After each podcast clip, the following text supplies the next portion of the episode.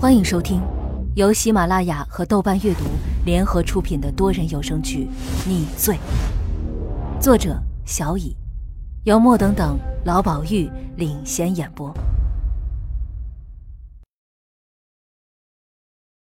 第一百九十八集，撬棍终于让门锁发出骨裂一般的声响。贺家一脚踹开了门。进屋后，他和米娜开始四处搜查。屋子里空空的。没有人居住的迹象。这间村屋位于横沟村的旧村地段，周围百米没有别的人家。门前有一个院坝，三间平房并排在一起，旁边堆着两个腐朽的麦秸垛，棕色和灰色相间，颜色深浅不一，看上去有些年份了。不远处是一片青绿色的麦田。下午四点过后，雨已经停了。麦子湿淋淋的，像刚冲完淋浴。今天的视察好像挺顺利。米娜挂了电话，又看了看时间，只要回到下榻的酒店就彻底安全了。才五点多，不是还没回酒店吗？贺家拍拍手上的灰尘。当敌人在暗处的时候，危险很难预料。算了，不找了，什么都没有。那你现在可以告诉我了吧？这是哪儿？我们为什么要来这儿？到底要找什么？哎，最后这个问题不用了。看样子你也没找到，郭振南的表妹原来住这儿，四年前被郭振南买下了。你怀疑他躲在这儿？看来应该没有。听着像拖拉机的声音，贺家不经意的朝窗外看去，一辆拖拉机从不远处的泥地上开过。他感觉不对劲儿，快速走到门口，犀利的目光眺望着渐行渐远的拖拉机。准确的说。是拖拉机后边坐的那些人，怎么了？米娜也走过来。那些人好像有点问题。什么问题？你看，那七八个人都挺年轻，穿着打扮不像农民，手里却拿着锄头。再说大冬天的，马上就过年了，哪还有人集体下地干活？米娜依旧疑惑，不明就里的看着贺家。走，跟上去看看。贺家掏出车钥匙，朝门口那辆汉兰达走去。沿着拖拉机的轮胎印追踪，汽车驶入了横沟村新村地界。沿着盘山路下坡，朝新农村示范点进发。沿路零散的几户人家全都门窗紧锁。我们这是要……米娜话没说完，就被贺家竖起食指打断。今天这村里很不对劲，你感觉到没？什么不对劲啊？三天后就大年三十了，外出打工的人也都回的差不多了。现在天还没黑，一路上怎么鬼影都没半个。先前下雨，也许大家都待在家。雨早停了，你看周围。贺家放慢车速。不觉得反常吗？我看不出来。这路上有好几户人家，家家户户都把门关着。按理说，农村地方临近大过年的，到处都应该看见放鞭炮的小孩才对。你这么一说，好像是有点奇怪。前面就是新农村年建设的示范点。贺家把车开到村委会门口的空地上。村委会的人已经下了班，周围也不见半个人影。你看那儿，米娜指着前方。贺家看见了那辆拖拉机，停放在前方两个水泥乒乓台之间。那些哪儿去了？他停车，解开安全带。去警务室问问。警务室的门锁着，连个值班民警也没有。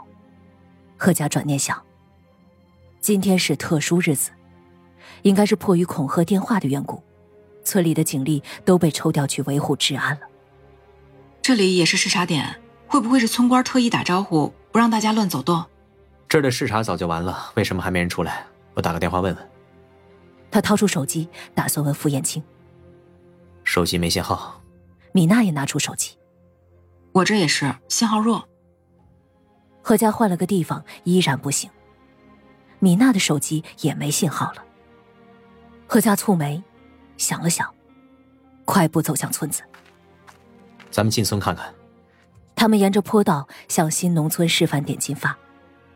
仿美式乡村别墅的建筑修建在前方的半坡上，路上依然不见人影。家家户户闭门不出。他们随即敲开了一户人家的大门。请问村里是不是发生了什么事啊？呃，没有没有。屋主连连摇头摆手，急匆匆就关上了门。随后又敲开了第二户、第三户、第四户。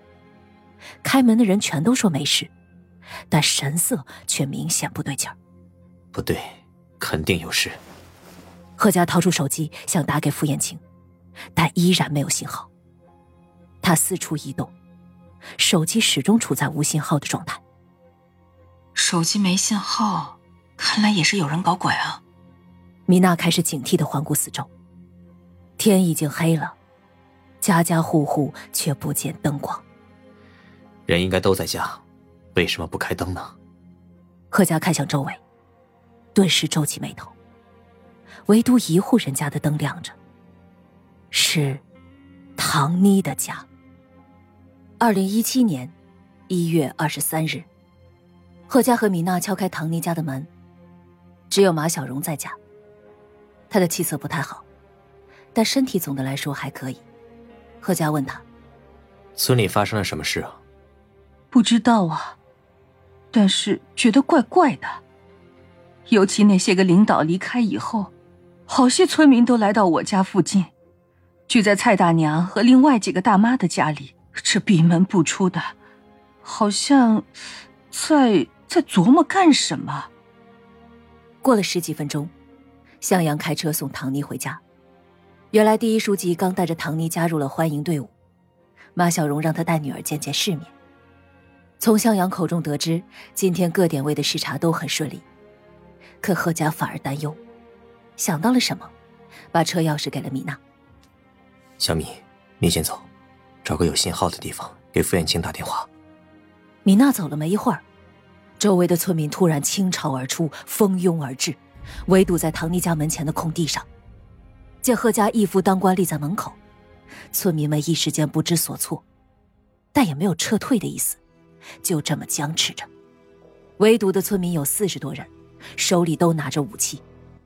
锄头、铁耙、扁担，其中还不乏裹着头巾的村妇。有的人手里拿着石头，这是横沟村的传统武器。他们曾经用石头对抗过山匪，赶走过流窜的逃兵。村里的青壮年打小就练习，相互斗殴也是扔石头。本地的县志中记载过，清朝时期，村里曾出现过类似实行的相约制度。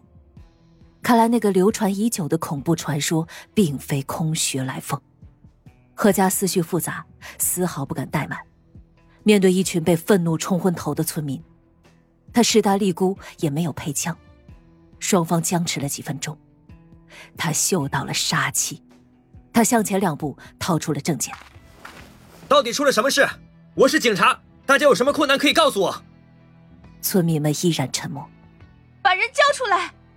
突然，人群里有个妇女高喊，随即村民们像突然刮起大风一般跟着喊：“把人交出来，交出来！”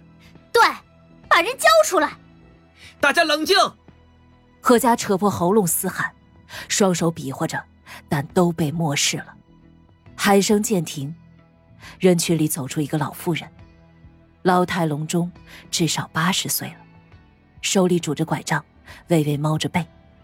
有两个中年男人试图搀扶，老妇人强硬的甩了下手，动作不灵敏，但眼神异常精明。您是？贺家想起来了，老夫人是郭向东的母亲，也是郭振南和郭宏宇的奶奶。他儿子被杀了，一个孙子自杀了，另一个惹上嫌疑，行踪不明。所有的心事都藏在他那双浑浊的、久经世事的眼里。家破人亡，家破人亡！老夫人的拐杖敲打水泥地面，声音和身体都因激动而颤抖，但目光却稳如泰山，直勾勾的瞪着贺家。全都因为你身后这个妖女！天理何在？公道何在？老人家，您这是要聚众报复，这可是严重犯法。犯法？你问问他们，都干了什么？难道他不是为跳楼的孙子报仇？本集就到这里了，喜欢的话请订阅专辑，多多互动，为等等助力吧。